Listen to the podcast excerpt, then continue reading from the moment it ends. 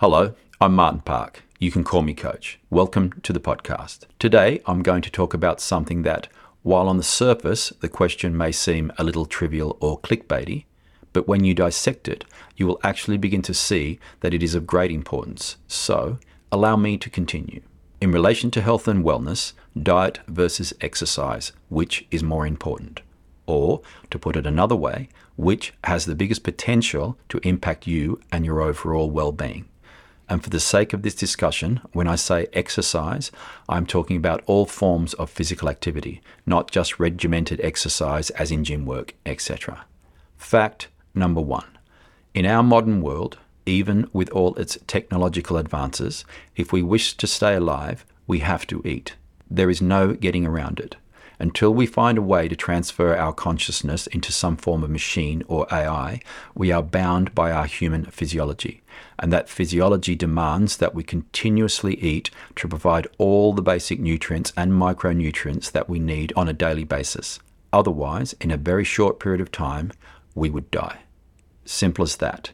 I doubt anyone will argue with that, as it is a universal truth of human existence. Fact number two in our modern world, with all its technological advances, if we wish to stay alive, we barely have to move at all. We have boats and planes and cars and trains and buses and trams and motorbikes and electric bikes and elevators and escalators and travelators and power this and that and the other to make everything easier and home delivery and social and work related internet hookups and the list goes on. In our modern world, with all its technological advances, we can live and barely ever move any more than is absolutely necessary to get to the toilet and the computer and the door to pick up our food and the bathroom to shower as often as we have to to avoid the smell. In our modern world, with all its technological advances, we can be as sedentary as we want and still live a life. How good is that? Well, for some, it is fantastic, but for me, it is tragic as I believe it is at the forefront of why our modern society is suffering with so much ill health and disease and obesity and mental health problems and dysfunction.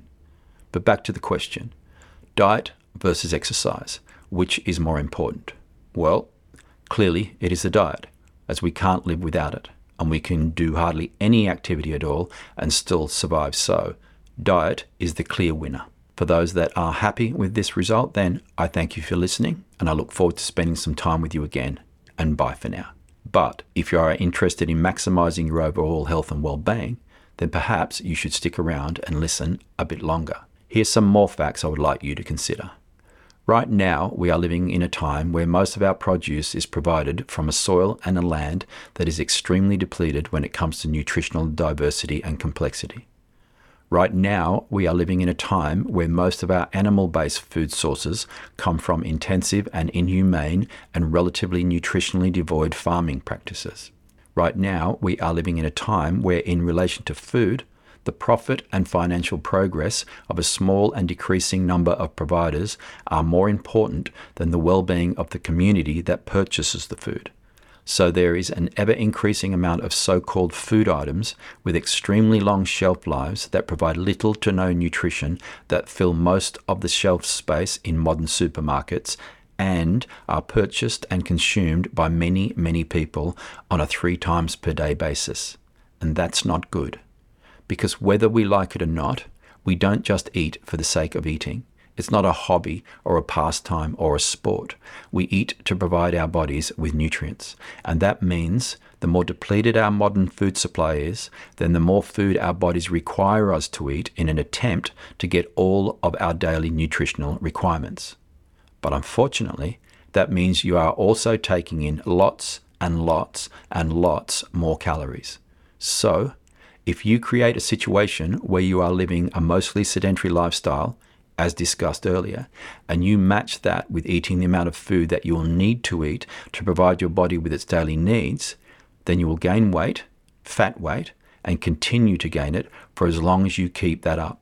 And if a society as a whole mostly adopted this lifestyle, then it would end up with high levels of obesity and overweight, which is exactly what we have now as in 2023, it is closing in on 70% of the adult population in many Western countries.